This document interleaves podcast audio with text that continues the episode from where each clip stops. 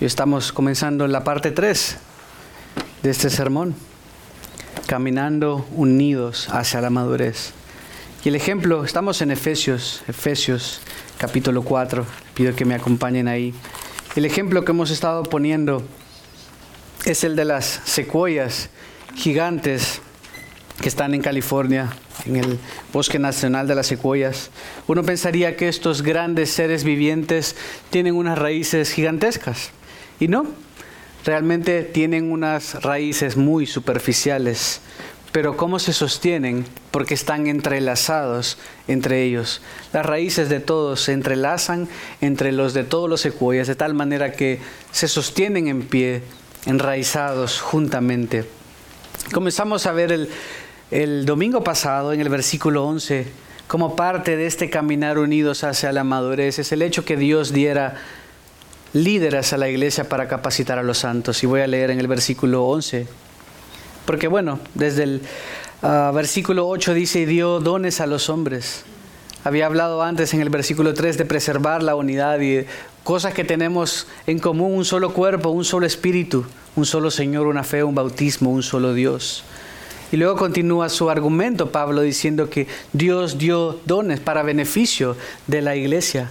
Y comienza a explicar que parte de estos dones en el versículo 11 es que dio a algunos a ser apóstoles, a otros profetas, a otros evangelistas, a otros pastores y maestros, a fin de que de capacitar a los santos para la obra del ministerio.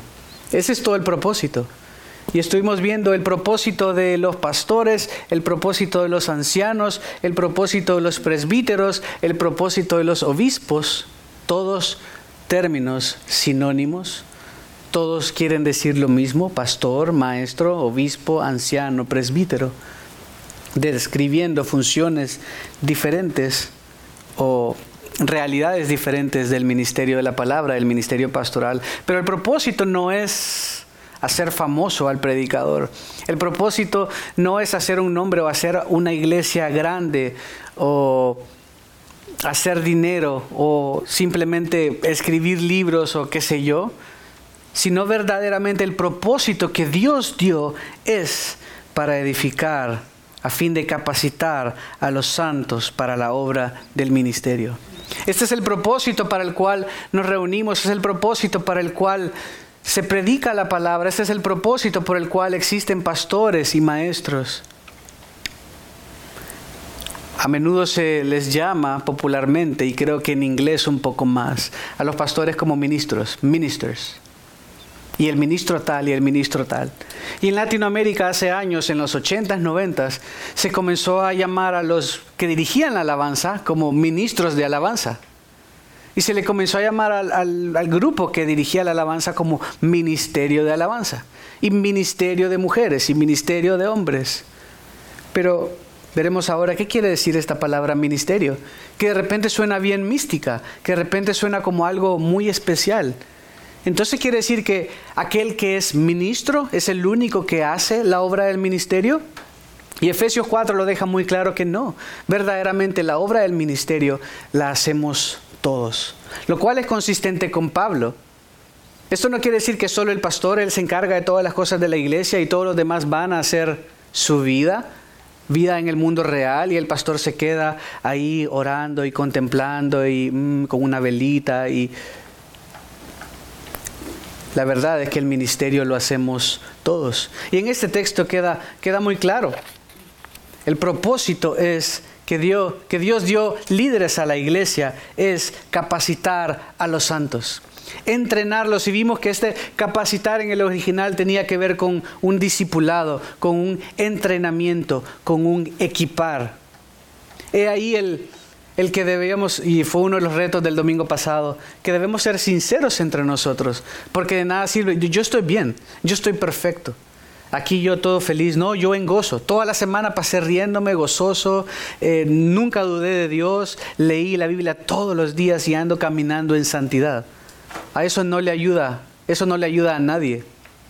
Pero sirve saber cuáles son tus puntos débiles, en qué luchaste, en qué estás luchando, qué pruebas estás pasando, qué victorias estás viendo, para que entonces podamos juntos ayudarnos a hacer la obra del ministerio, para que juntos podamos estimularnos al amor y a las buenas obras, para que podamos capacitarlos también.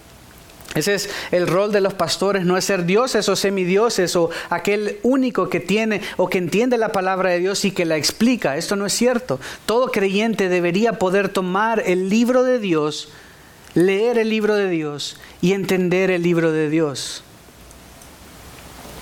Si decimos que solo el pastor puede interpretarla, que solo el teólogo que estudió tantos años en el seminario puede interpretarla, entonces estamos volviendo a la Iglesia Católica de la Edad Media, donde el, idioma era en latín y solo los que podían latín podían entenderlo, y era malo, era prohibido que alguien leyera la Biblia por sí mismo, porque la interpretación, todavía la Iglesia Católica mantiene esto, la interpretación del libro de Dios debía provenir únicamente del magisterio, es decir, de la Iglesia Católica. Solo la Iglesia Católica tenía o debía decir qué quería decir.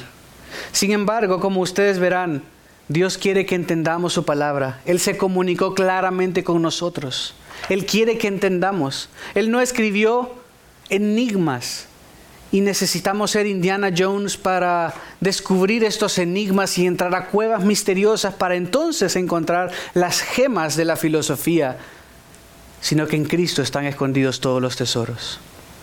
Cristo era este misterio velado. Cristo era este misterio que estaba ahí, casi que por decirse, pero sin decirlo, apuntando hacia Él. Pero en Cristo, ese misterio que ahora en la iglesia está reunido tanto Israel como la iglesia en cuanto a salvación, estaba ahí. Cristo vino y hizo posible que ahora podamos entender que ahora no haya dos pueblos diferentes en cuanto a salvación sino que de dos pueblos hizo uno, derribando la pared intermedia, como leímos en el capítulo 3. Desde el 2 y 3 hemos venido hablando de esto. Como este misterio que estaba revelado que, ok, vendría un Mesías, no sabemos quién es, pero él había dicho que de la Virgen nacería, él había dicho que de una ciudad pequeña, pero tú Belén Efrata, pequeña para estar entre las eh, ciudades de Israel, de ti saldrá el que será el libertador de Israel. El Señor había dado y apuntado todas estas profecías. Salmo 68 que se cita en el versículo 8 también apuntaba a este Mesías, a un Dios victorioso que vencería. Dios quiere que entendamos. Dios quiere que tú abras el libro y entiendas. Por eso vamos frase por frase, versículo por versículo, capítulo por versículo, capítulo por capítulo, palabra por palabra, tratando de enseñarles de dónde saqué lo que estoy diciéndoles y no Ah, porque yo le sé toda, yo le sé todas las travesuras a Eduardo. Entonces, porque le sé las travesuras a Eduardo, quiero ver este salmo, este le pega. O porque yo le sé a Lalo los trucos, entonces no voy a hablar del salmo tal y que Señor maldice a todos los jóvenes que no se portan bien. Eh, y hay muchos que usan el texto bíblico, usan el púlpito para esto. Pero esto no debe ser. Lo que estamos haciendo acá es ayudando a entender cómo extraer del texto para poder poner en práctica. Para que cuando tú estés en tu casa solito, regreses y vayas y veas.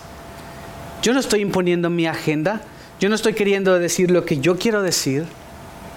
Si estuviera diciendo lo que yo quisiera decir, yo diría, los pastores deben ser venerados y deben hacerle un cheesecake todos los primeros de mes y deben hacerle hamburguesas después del servicio, traer al pastor 25 hamburguesas. Es un chiste. No estoy diciendo esto, estoy diciendo, los pastores son uno más del cuerpo. Es porque esto dice el texto. Es uno más del cuerpo cuya función es capacitar, entrenar a los santos para la obra del ministerio.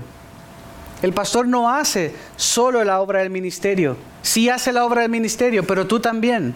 Todos juntos tenemos una función. Puede ser que tú tengas un brazo muy fuerte o eres un futbolista y tienes una pierna muy fuerte, o eres bueno cocinando, buena cocinando, tu paladar es bueno, tu sentido del olfato es bueno, pero necesitas el resto de las partes del cuerpo. Cada una de las partes del cuerpo son fundamentales para vivir la vida. De la misma manera es en la iglesia. Es lo que Pablo viene diciendo. Somos uno. La cabeza dice es el pastor. La cabeza son los pastores. La cabeza son el grupo de pastores. La cabeza es aquellos élites. No. La cabeza es Cristo. Todos nosotros somos miembros del cuerpo. Todos nosotros hacemos la obra del ministerio. Esto es como estar en una obra de teatro y cada quien tiene una función importante. Terminábamos hablando de eso también. Y ya sea el que canta o el niño que está haciendo árbol, ustedes han visto eso, ¿no? ¿Qué, qué, rol te tocó, hijo? No, yo soy árbol. Entonces le, le, toca hacer un árbol ahí que se mueve nada más porque el niño no es muy bueno hablando, pero ese árbol es bueno. Y al otro niño le tocó cantar, y al otro niño le tocó declamar un poema, y a otro le tocó pues manejar las luces, y a otro le tocó encender los micrófonos. Pero lo que importa es la obra, no importa la persona que está haciéndolo.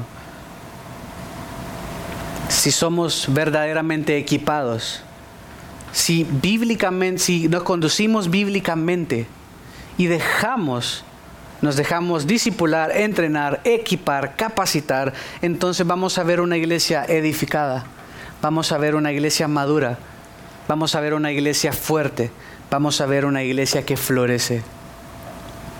En el momento que tú dices, no, eso no me toca a mí, eso, eso es del pastor, yo no le voy a llamar a tal persona porque no, ¿y cómo le voy a llamar yo? No, error. Todos debemos hacer la obra del ministerio. Todos somos llamados a cuidarnos. Somos unos, uno delante del Señor. Y es cierto con la iglesia en general, pero es particularmente cierto en la iglesia local donde el Señor nos tiene donde cada uno de nosotros somos valiosos y hay una función para ti. No porque, ah, se fue aquella persona y ahora puedo hacer esto. No, porque Dios te dio dones y talentos que deben ponerse para el beneficio mutuo, como vamos a seguir viendo ahora. Sea lo que sea que Dios te ha dado, Dios te lo dio. De hecho, el mismo rol de pastor maestro como veíamos, el mismo rol de todo lo que vimos antes, ha sido dado por Dios. Yo no puedo decir, yo soy pastor. Ah, bueno, sí, perfecto, excelente. Hablábamos el caso de que, bueno, me voy a ir yo a un pueblito que nadie quiere y voy a poner la iglesia de Josué. Entonces en la iglesia de Josué todos son josueitas. Y tal vez algunos locos me siguen. Pero, claro, así les da risa porque es, es una locura. Pero es lo que muchos pastores hacen. Van, y comienzan una iglesia porque sí, porque no me gustó el otro, porque no me gustaba la música, porque la esposa del pastor me sacó la lengua, o porque, qué sé yo, cualquier cantidad de tonterías. Pero incluso los pastores y líderes es el Señor el que los levanta. Y siempre cuando un jovencito viene y me dice, yo quiero servir al Señor, yo quiero ser un pastor, quiero ser un misionero, le digo, bueno, sirve, comienza sirviendo. ¿Por qué? Porque yo no soy Dios. Necesito la iglesia necesita ver, atestiguar que en verdad este hombre, esta mujer ha sido llamados. De una manera en particular. La iglesia no pone a las personas, a los más guapos, a los más bonitos, a los que caen mejor o al más hábil con las palabras. Yo sinceramente yo no soy el más hábil con las palabras. A veces me trago. Hay muchos que son mucho más talentosos hablando públicamente. Yo no era uno de esos. Yo de hecho era tan tímido, tan tímido, que cuando yo le dije a mi pastor que, que quería servir al Señor, ¿saben qué me dijo? Comienza saludando a toda la iglesia todos los domingos. Y yo tenía pánico de esto. Y, y fue un buen consejo. Fue un buen consejo. Porque así les conoces estrechas la mano, sonríes, ves a alguien triste, le conoces personalmente. Fue un buen consejo. Y se me quitó la pena, como dicen, a puro tubo. Se me quitó la pena. Y la iglesia debe validar el llamado de una persona que afirma ser llamado para el ministerio. Vimos textos que describían el domingo pasado eh, cómo debería verse alguien, un pastor maestro, cuáles son los atributos, las características que debería tener. Y comienza diciendo Timoteo, si alguno anhela obispado, es decir, pastorado, o todos los términos sinónimos que vimos, si alguno anhela obispado, buena cosa anhela. Es decir, es bueno. Que alguien dice, el Señor me ha llamado a ser pastor. Ok, excelente. Esto es algo bueno. Pero pongámoslo a prueba. Que la iglesia como un conjunto vean si este hombre verdaderamente es apto para enseñar, apto para liderar, que si se, somete a sus autoridades, que si sigue el consejo, que si puede hablar, que si puede aconsejar. Y la iglesia, de nuevo, valida algo que solo el Señor ha llamado a hacer. Y sí, seguramente algunas veces se equivocan, como todos nos equivocamos. Pero mi punto en todo esto es, es el Señor el que escoge. Es el Señor el que te dio dones y talentos. Es el Señor el que te ha dado algo en particular para beneficio mutuo. ¿Qué quiere decir? Que si el Señor te ha dado algo en particular, porque dice, para capacitar a los santos para la obra del ministerio. Lo que estoy haciendo yo ahora, diciéndoles lo que dice el texto y ayudándoles a aplicar, es para capacitarlos para hacer. No capacitarlos para quedarse con. No capacitarlos para que la cabeza les crezca y les explote. ¿Han visto alguna vez un pez globo? Yo nunca lo he visto en persona, pero creo que todos lo hemos visto. Como método de defensa, el pez globo se infla. Y de verdad parece un globo inflado. La idea no es que nuestras cabezas se hagan grandes de todo el conocimiento. La idea es que tu corazón se haga suave y quieras servir al Señor. La idea es que crezcas y como veremos, que madures.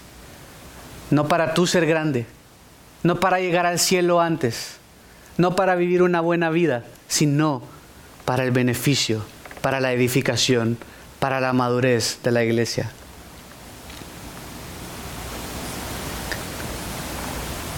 Dios dio santos a la iglesia, que era nuestro segundo punto que estamos comenzando ahora. Lo he dicho un poco, pero Dios dio santos a la iglesia para hacer la obra del ministerio. Dios dio las diferentes partes del cuerpo para que juntos hagamos esta obra del ministerio.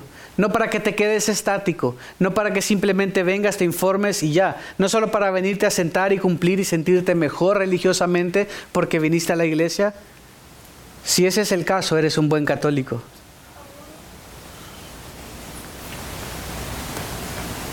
Dios te puso en la iglesia para hacer la obra del ministerio, para servir.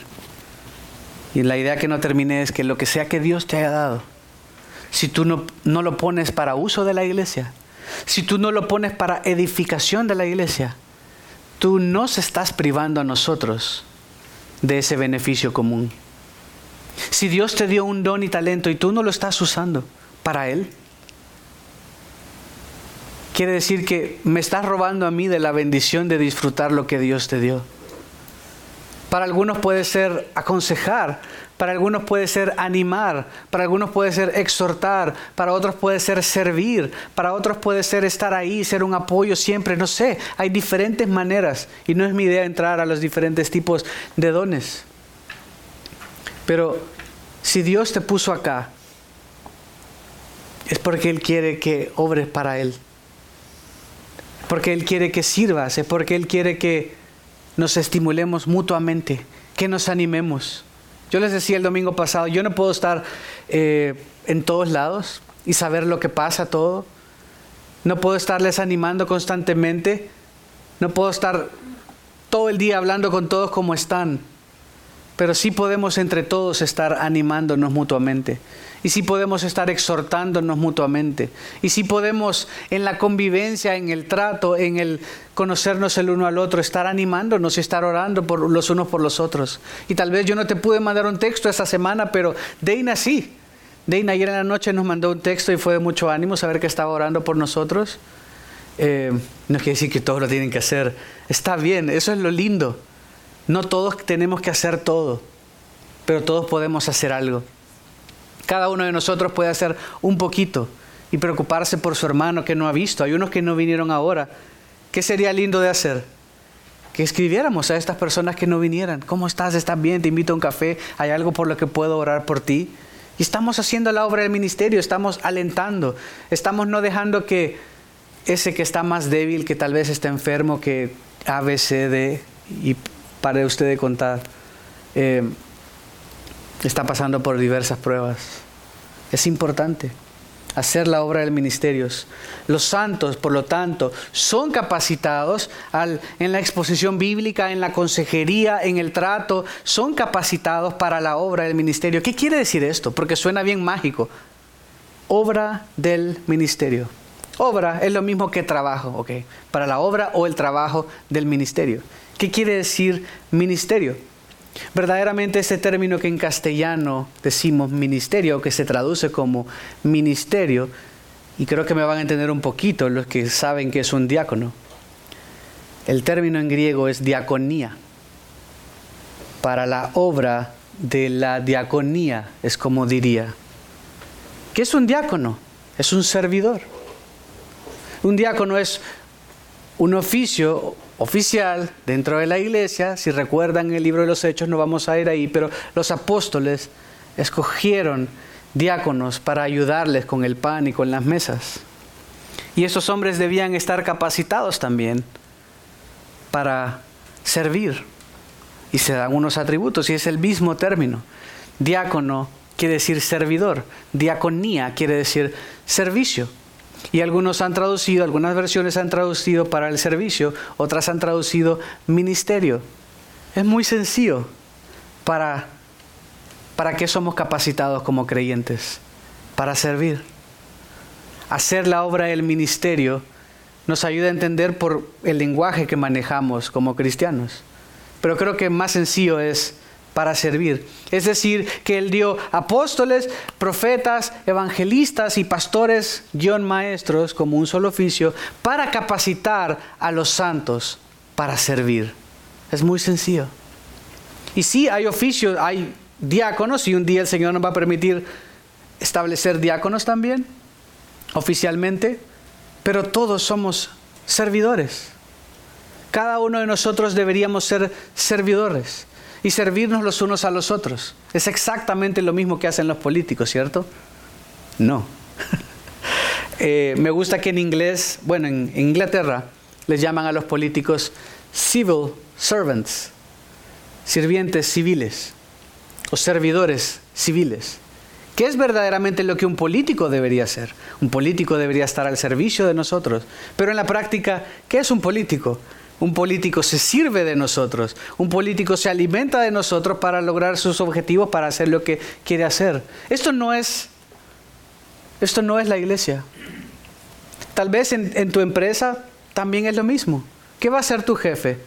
Usarte para conseguir un trabajo para que le sigan pagando. Pero no siempre encontrarás un jefe que esté interesado por ti y está genuinamente interesado en darte trabajo para que tú crezcas y desarrollarte, y, etcétera, etcétera. El mundo es difícil, el mundo es duro. Dudo mucho que en el mundo veas esto. Tú estás para trabajar, proveer para tu familia y ya. Y cada quien, chao. Pero en la iglesia no estamos para servirnos a nosotros mismos, sino para darnos Jesucristo es el ejemplo de esto que se dio en rescate por muchos, que dio su vida para que nosotros pudiéramos vivir. Y ahora Él establece la iglesia y Él establece los líderes para capacitar a los santos para servirse mutuamente. Porque Dios quiso que esto no fuera el llanero solitario, que el caminar cristiano no fuera para que tú fueras un excelente solista. Hay muy buenos solistas.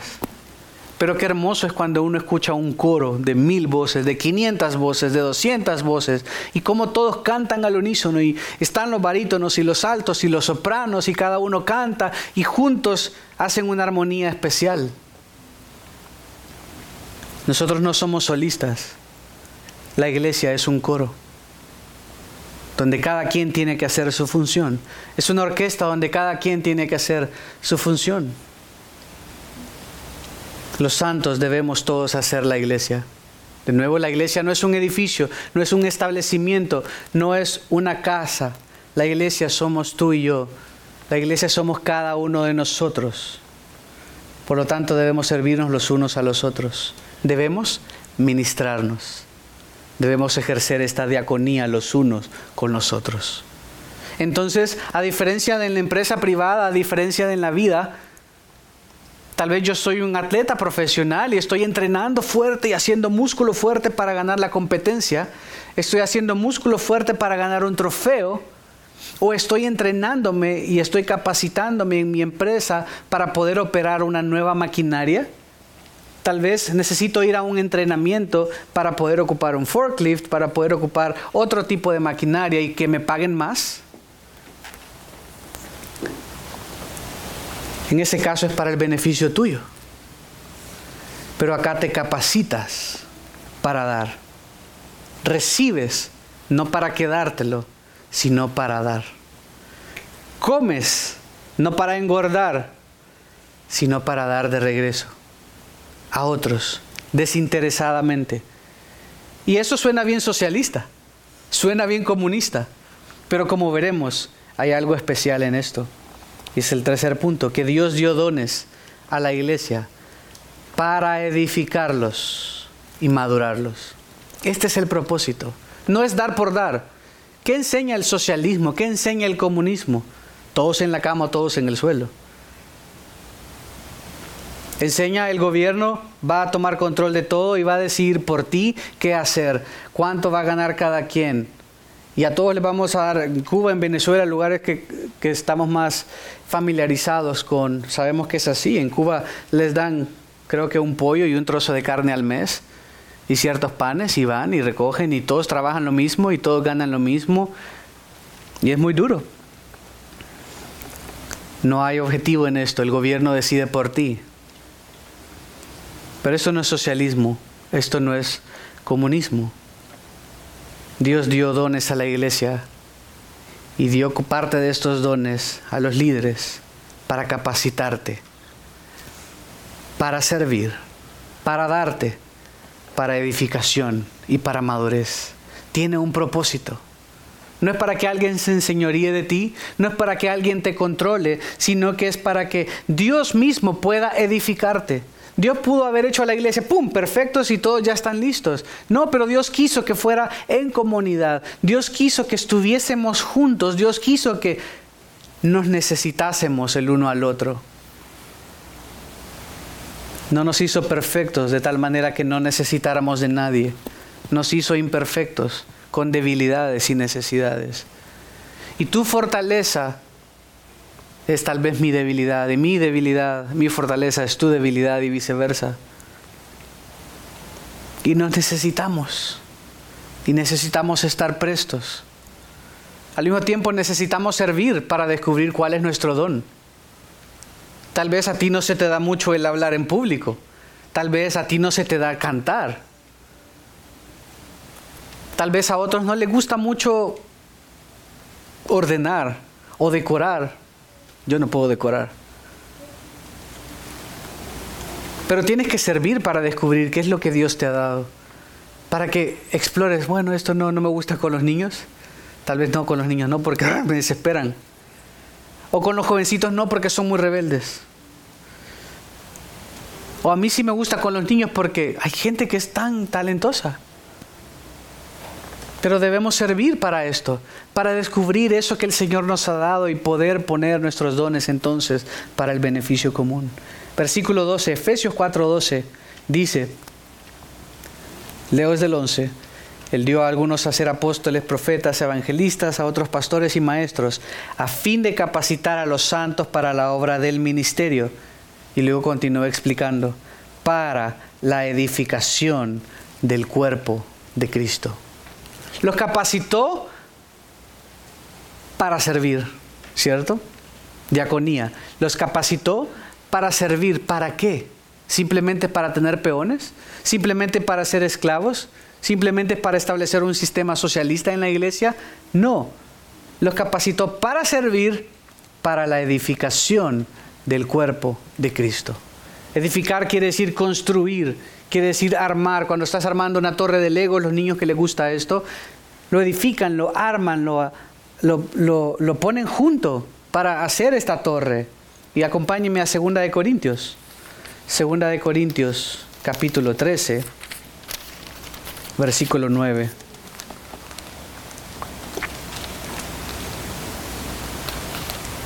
Nótese que no está diciendo para la edificación de la iglesia del pastor o para la edificación de la iglesia de un nombre determinado o una denominación.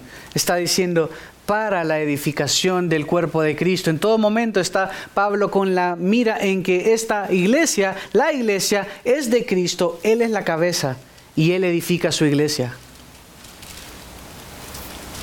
Segunda de Corintios 13, 9. Dice Pablo, pues nos regocijamos cuando nosotros somos débiles.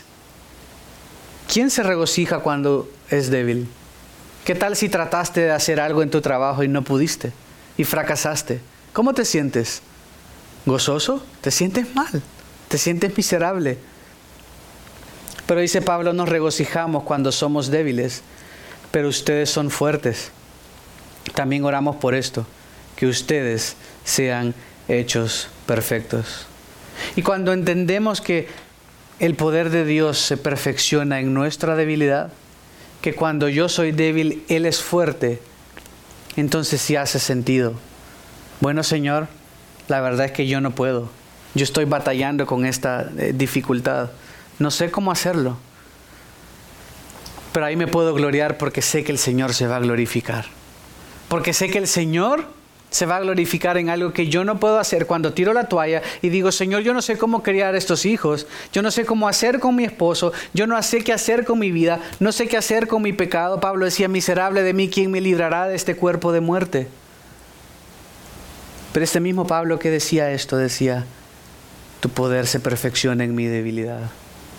Es cuando soy débil que está la oportunidad para que Dios sea fuerte y Dios se glorifique y que sea evidente que Dios te sacó adelante. Pero lo hermoso de esto es que, como Pablo decía, es que él se gloriaba en ser débil, sabía que ellos eran fuertes. Y qué hermoso eso. Qué hermoso decir, hermano, me alegro en que yo batallo con esto porque tú no. Y tú me vas a ayudar, tú me vas a apoyar en esto y el saber que estamos juntos y que no es una competencia. O yo me siento mal porque José y Dana tienen esto, o porque José y Dana han hecho esto, porque Caleb o porque Andrew logran hacer esto y yo no. Yo batallo siempre con lo mismo y lo mismo. Es ahí donde debo acudir donde ellos, oye, sé que tal vez este pecado fue una batalla para ti en el pasado. Yo estoy batallando con esto. ¿Podrías ayudarme? ¿Podrías caminar conmigo? Eso es hermoso. Eso deberías, eso es hacer iglesia, eso es estar juntos, eso es hacer la obra del ministerio. Eso es poner nuestros dones y talentos para la edificación del cuerpo de Cristo. Es de Cristo el cuerpo. Miren Primera de Corintios, un libro atrás. Primera de Corintios 12, 27.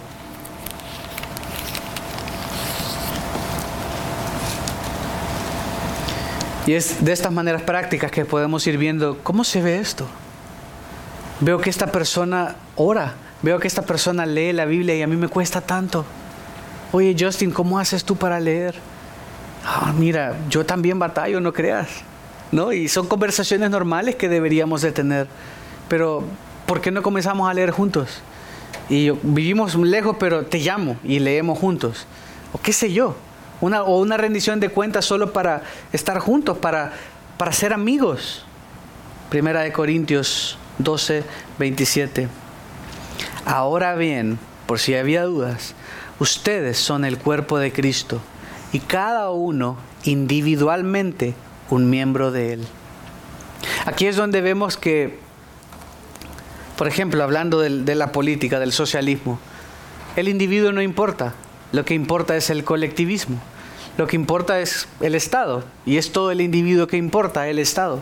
El individuo desaparece, el individuo simplemente se alimenta de estos sistemas políticos. Él no está diciendo esto. La escritura no está diciendo que tú no importas.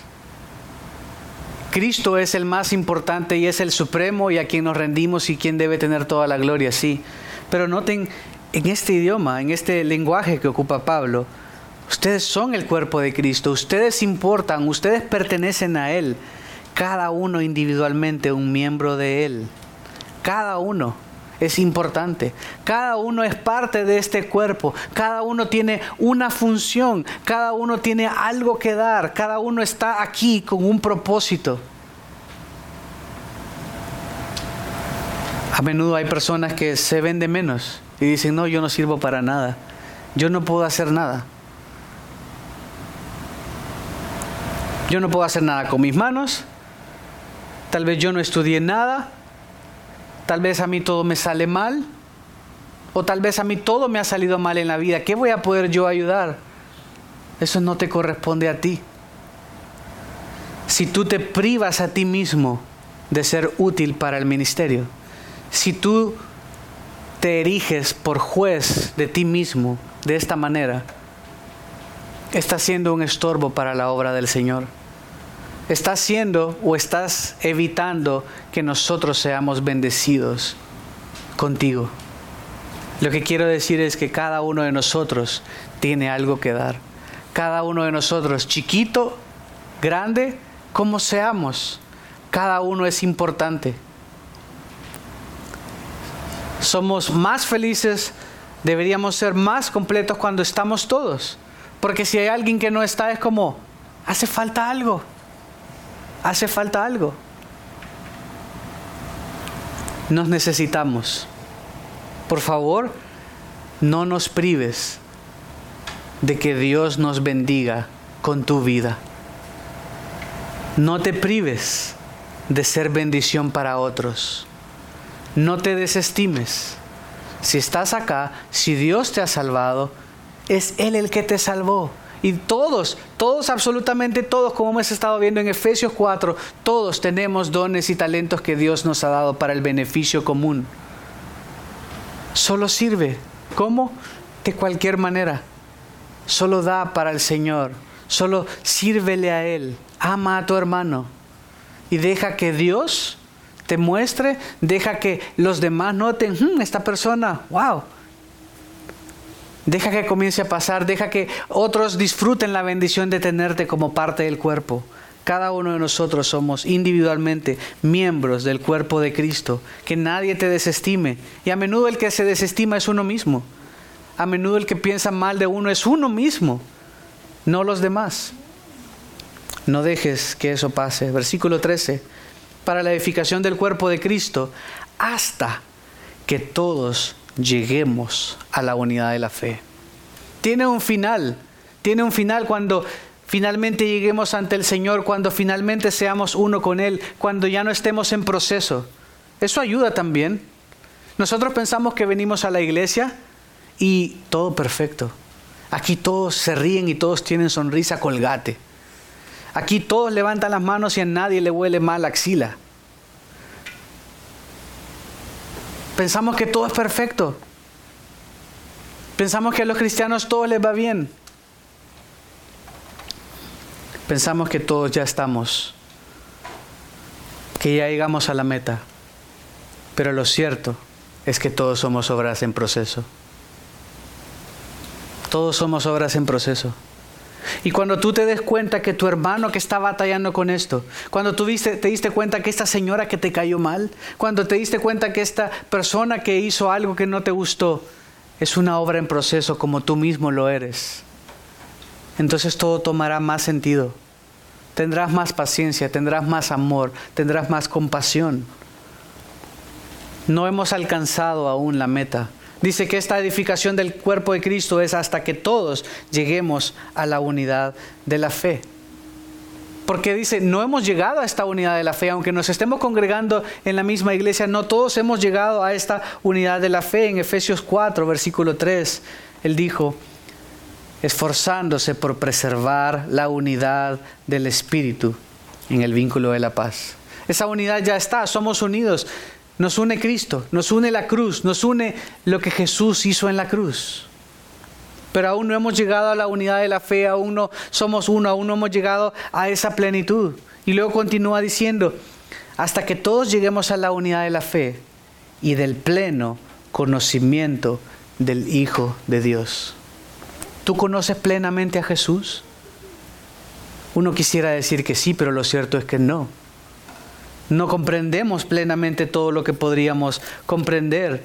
Y estamos en eso, estamos en esa capacitación, estamos en ese entrenamiento. Y les leo Juan 6, 69.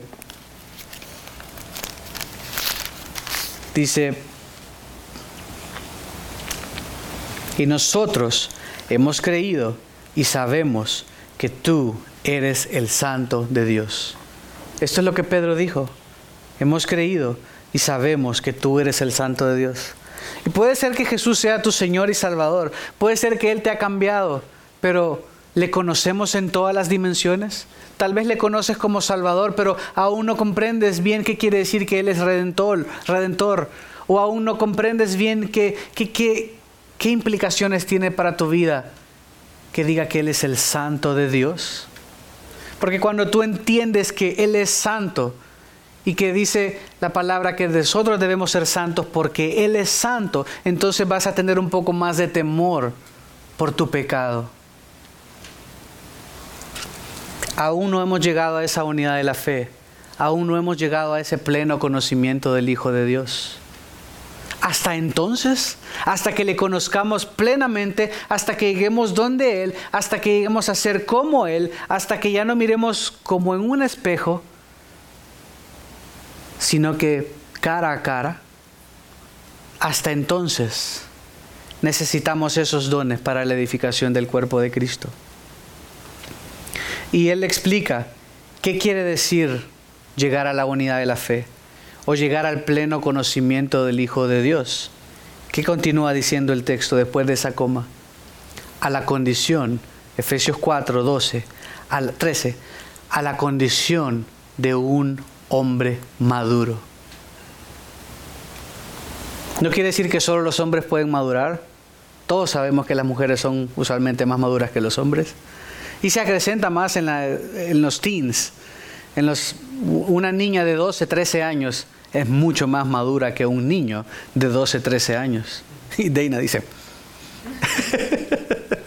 todos lo sabemos, no es ningún secreto. Las niñas maduran más. Esto no está diciendo que solo los hombres lo van a hacer. La idea es capacitar a los santos para la obra del ministerio, para la edificación del cuerpo de Cristo,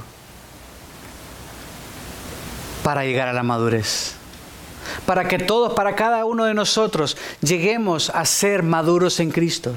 Que ya no seamos niños como va a continuar diciendo el otro domingo, sino que seamos maduros. La idea no es que a ver quién llega primero. Esto no es una carrera de 100 metros, no es ver quién tiene el músculo más grande. La idea es que todos, todos, todos juntos, como un edificio, como un cuerpo, lleguemos a la madurez. Y en Colosenses, quiero que lo busquen conmigo, Efesios, Filipenses, Colosenses 1.28 está también el propósito del por qué hacemos iglesia, el propósito del por qué predicamos la palabra, el propósito del por qué queremos hacer la obra del ministerio. Colosenses 1:28 dice, a Él nosotros proclamamos, amonestando a todos los hombres y enseñando a todos los hombres con toda sabiduría a fin de poder presentar a todo hombre perfecto en Cristo. Esta debería ser mi misión como pastor. Poder presentar a todo hombre que el Señor encomendó bajo mi cuidado, perfecto en Cristo. A fin de que cada uno de ustedes que por todo el resto de mi vida o por un trayecto de mi vida el Señor los puso conmigo,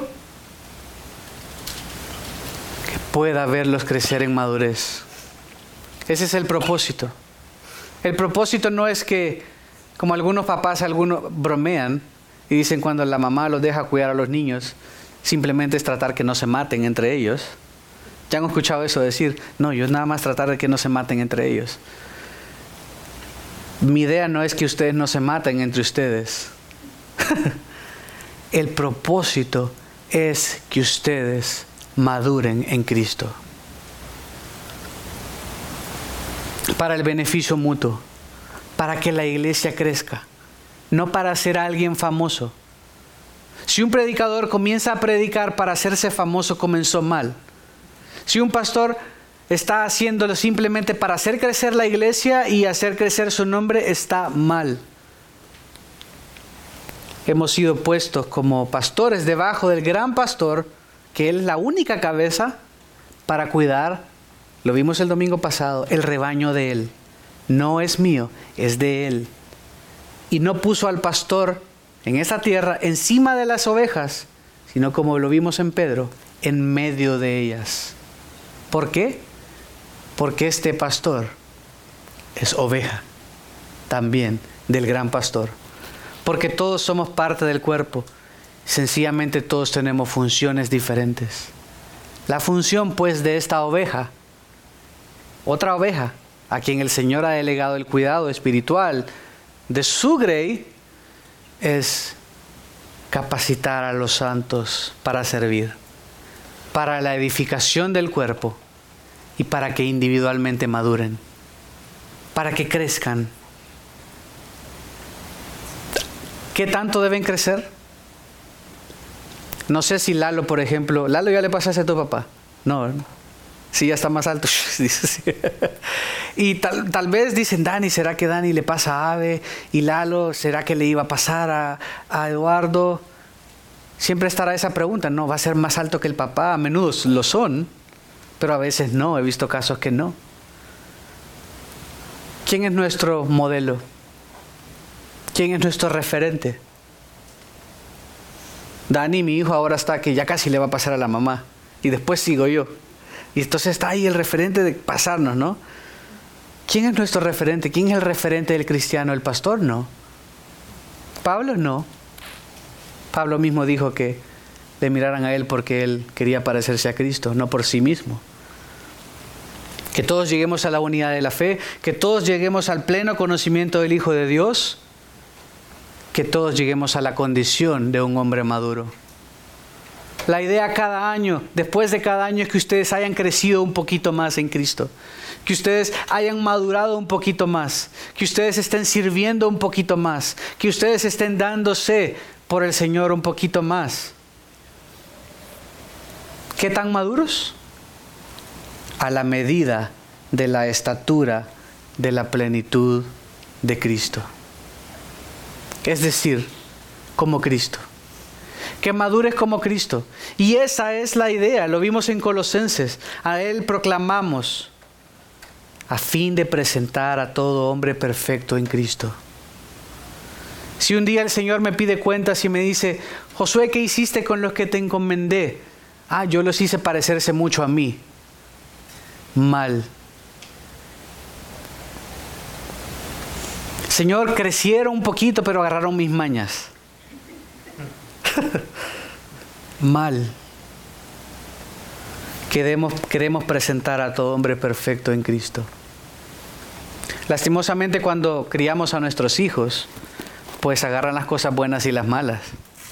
Las esposas no sé por qué siempre dicen que las cosas malas es por los papás y las cosas buenas es por ellas, pero bueno, estamos en un mundo caído, o tal vez es cierto, no sé. Pero este Cristo es perfecto. Queremos presentar a todo hombre maduro, a toda mujer madura, perfecta en Cristo. Y sí, parte indispensable, es esta capacitación parte indispensable es el estar juntos, pero muy vital es que todos también hagamos la obra del ministerio. No solo es el, la predicación de la palabra, es el estar juntos, es el congregarnos, es, es el compartir el pan, es el exhortarnos, el animarnos. A veces vamos a necesitar una palmadita en la espalda. A veces vamos a necesitar un abrazo muy apretado. Pero a veces vamos a necesitar una patada en la retaguardia lo vamos a necesitar. Si tú no lo haces y lo sabes, estás privándonos de crecer. Si este es el objetivo, entonces nos libera de, ok, queremos, queremos tener más personas, solo por tener más personas, o queremos tener un edificio grande, o, queremos tener más eh, ofrendas. No, lo único que el Señor nos manda hacer es crecer juntos, edificar el cuerpo de Cristo. Y es Él el que lo hace. Jesús cuida de su iglesia. Él hará crecer a su iglesia. Él edificará a su iglesia y las puertas del Hades no van a prevalecer. Pero Él nos usa como instrumentos también para hacer crecer su iglesia. Necesitamos a cada uno para que todos podamos crecer y ser como Cristo. Es lo que todos queremos. Perdón. Es lo que todos anhelamos. Ser como Jesús, el autor y consumador de la fe. Y quiero terminar en el libro de Gálatas, si me acompañan. Está antes de Efesios. Gálatas 4. Gálatas 4. 19.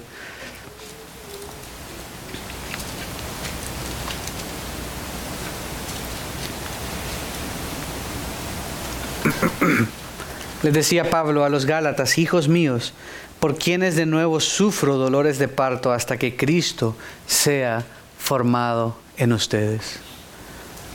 Pablo sufría como tal vez tú sufres de repente con tu hijo, con tu hija, o cuando ves comportamientos de tu hijo y tu hija que son culpa tuya, cosas que tú no hiciste, que no lo corregiste, que no lo educaste o cosas que copió malas de ti. No estoy diciendo que este era el caso de Pablo, pero para que podamos ponernos un poco en, en la piel de Pablo. Dice, de nuevo sufro dolores de parto hasta que Cristo sea formado en ustedes. Pablo tenía esa meta.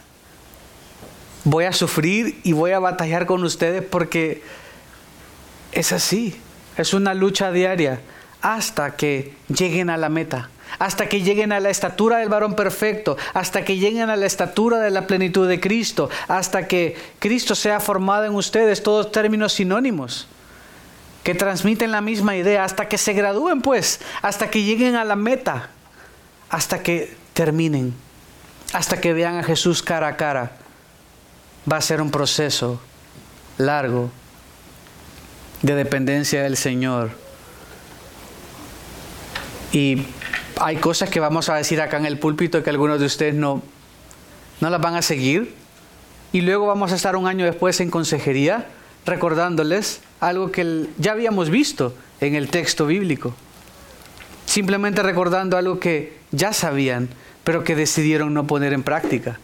De la misma manera que tú le dices a tu hijo, no hagas eso porque te va a pasar esto. ¿Y qué hacen nuestros hijos? Lo hacen. ¿Y qué les pasa? Lo que les dijiste que les iba a pasar y luego estás tratando de decirle, sin decirle, es que yo te dije. Y tratando de restaurar eso, ¿no? Pablo sufría, Pablo batallaba, Pablo sufría con ellos, con los santos. Mucho de hecho del trabajo de consejería es esto, es recordar lo que la Biblia dice.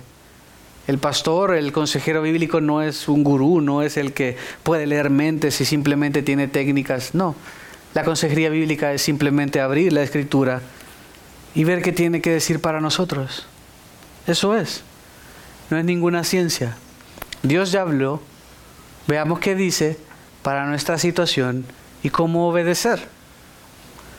Y va a ser un proceso, vamos a batallar juntos y van a batallar juntos entre hermanos también. Pero debemos depender del Señor. Debemos poner de nuestra parte. Debemos pensar, Señor, permíteme vivir de una manera que sea agradable a ti. Permíteme ser útil para mi hermano. Quiero, ay, no tengo ganas, Señor, pero yo me di cuenta que esta persona hizo esto. O yo me di cuenta que esta persona, mm, no sé. Llámale, invítale un café, anímalo, exhórtalo. Obviamente no le vayas a... si ni siquiera tienes una relación cultiva esa relación y después le cortas la cabeza para que se sienta que viene un amigo. Eh, pero entienden lo que digo, tiene que, tiene que cultivarse esa relación. Anímale para que después también puedas exhortarle. Que el Señor nos dé, nos dé fortaleza, que Él nos dé la gracia para hacerlo. Su poder se perfecciona en nuestra debilidad, eso es, eso es un hecho. Así que no estamos solos. Esto no, se hace en, nuestros propios, en nuestras propias fuerzas. Esto no se hace simplemente solos. La iglesia no es el que lo logra. El que lo logra es Jesús, el que lo hace es Él y Él quiere que permanezcamos unidos. Por eso es fundamental también congregarse y no dejar de hacerlo, aunque no tengas ganas. Arrastra las piernas, arrastra a ti mismo, arrastra a tu esposa, arrastra a tu, a tu hijo. Leí una cita muy buena en redes sociales y decía, si, ah, no me acuerdo, se lo voy a compartir porque me va a fallar la memoria, pero algo acerca de asistir a la iglesia. Y dice, si, si tú no consideras una prioridad ir a la iglesia, tu hijo más tarde, cuando esté más grande, no lo va a considerar una prioridad tampoco. Muéstrale que es una prioridad. Porque la iglesia salva en sí mismo porque voy a perder mi salvación si no voy un domingo. No, no es esto, no se trata de esto. No se trata de ser legalista. Y el que faltó, uy, qué bárbara. Karina, qué, qué descarada porque faltó dos domingos porque tenía gripe. No, esto no, es por legalismo, es porque lo necesitamos, es porque nuestros hijos nos están viendo, es porque aunque no tengo ganas, hijo, no tengo ganas, me siento mal, pero debemos ir, necesito ir para escuchar, para ser capacitado y para dar también. No solo sentarme para escuchar y engordar, sino para ser entrenado y para ahí, en cualquier interacción posible, servir a mi hermano, amarle, Busquemos maneras en las que podamos servir. Busquemos maneras en las que podamos amarnos. La mayor parte de las cosas no necesitas un permiso para hacerlo. Solo hazlo. Solo sirve. Solo da de lo que te ha sido dado. Es que yo no, no entiendo mucho de la palabra. Lo que entiendes, de eso eres responsable. Comparte y da y sirve. Oremos y les invito a que nos pongamos en pie y terminaremos cantando. Padre, gracias por tu palabra. Señor, ayúdanos a, a practicar lo que aprendemos, Señor. Gracias porque tú diste dones a la iglesia y porque tú has decidido que seamos parte, Señor, de la edificación mutua. Señor, gracias porque has querido y nos has dado verdaderamente un rol a cada uno. Permítenos no privar a nadie de lo que sea que nos hayas dado, aunque no pensemos mucho de nosotros. Simplemente permítenos servir desinteresadamente y amar a nuestro prójimo como tú nos amaste. Aunque fuiste rechazado, Señor, tú nos amaste. Aunque no te buscábamos, tú nos amaste. Aunque no te escogimos, tú nos escogiste. Permítenos amar y servir de esta manera. Y sentirnos, Señor, responsables de la edificación mutua. Padre, que nos sintamos responsables de presentar a cada hombre maduro a cada mujer madura, de que nos sintamos responsables de edificarnos mutuamente, Señor, que tomemos el hacer iglesia como algo serio, no como simplemente un checklist de cumplir un domingo, sino como algo que yo necesito y que mi hermano necesita. Viendo las cosas de esta manera, Señor, cambia la perspectiva y que podamos modelar también a nuestros hijos que van detrás. Están fijándose en todo lo que hacemos, Señor. Si no valoramos algo, ellos lo van a valorar muchísimo menos. Ayúdanos a ser consistentes y constantes para tu gloria. En el nombre de Cristo Jesús oramos. Amén.